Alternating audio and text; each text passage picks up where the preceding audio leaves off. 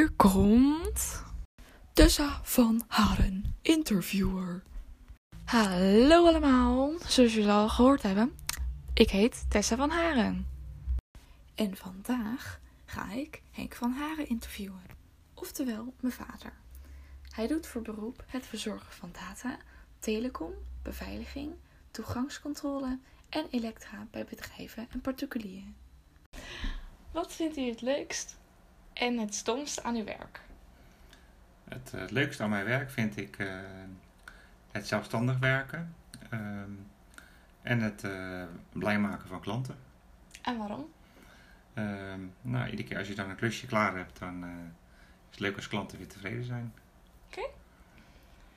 Waarom bent u voor uzelf begonnen en hoe?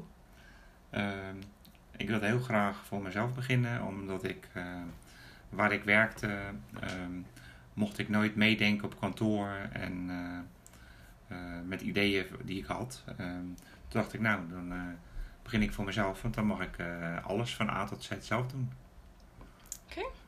En op welke leeftijd was dat? Ik was 24 toen ik voor mezelf begon. Een mooie leeftijd. Ja, toch? Heeft u wel eens iets gênants gedaan in bijzijn van klanten? Eh, ja, ik had één keer was ik bij een eh, particulier bezig en toen moest ik heel nodig naar de wc. En die wc zat midden in de woonkamer. En er kwamen allerlei rare geluiden uit de wc. En terwijl die klant in de woonkamer zat. Dus dat was wel een beetje gênant. Dat is wel grappig. Ja. Eh, wat is het bizarste, de bizarste gebeurtenis wat u tijdens uw werk heeft meegemaakt? Ehm, het bizarste denk ik dat dat was dat ik eh, bezig was in een autobedrijf. Toen moest ik eh, eh, heel hoog een camera ophangen. En toen gleed mijn ladder weg eh, vanwege de olie op de vloer. Dus toen hing ik ergens bovenin eh, met één hand eh, aan het spand. Dus toen kon die eh, klant nog snel mijn ladder weer rechtzetten. Wow. Dus toen moest ik eventjes, eh hink even in de lucht, zeg maar. Dat, dat is het bizarste denk ik dat ik mee heb gemaakt. Wow. Hoe hoog was dat? Nou, een meter of zeven. Wow, Dus dat dat is wel hoog. Dat was even spannend. Ik kon me nog net vastgrijpen.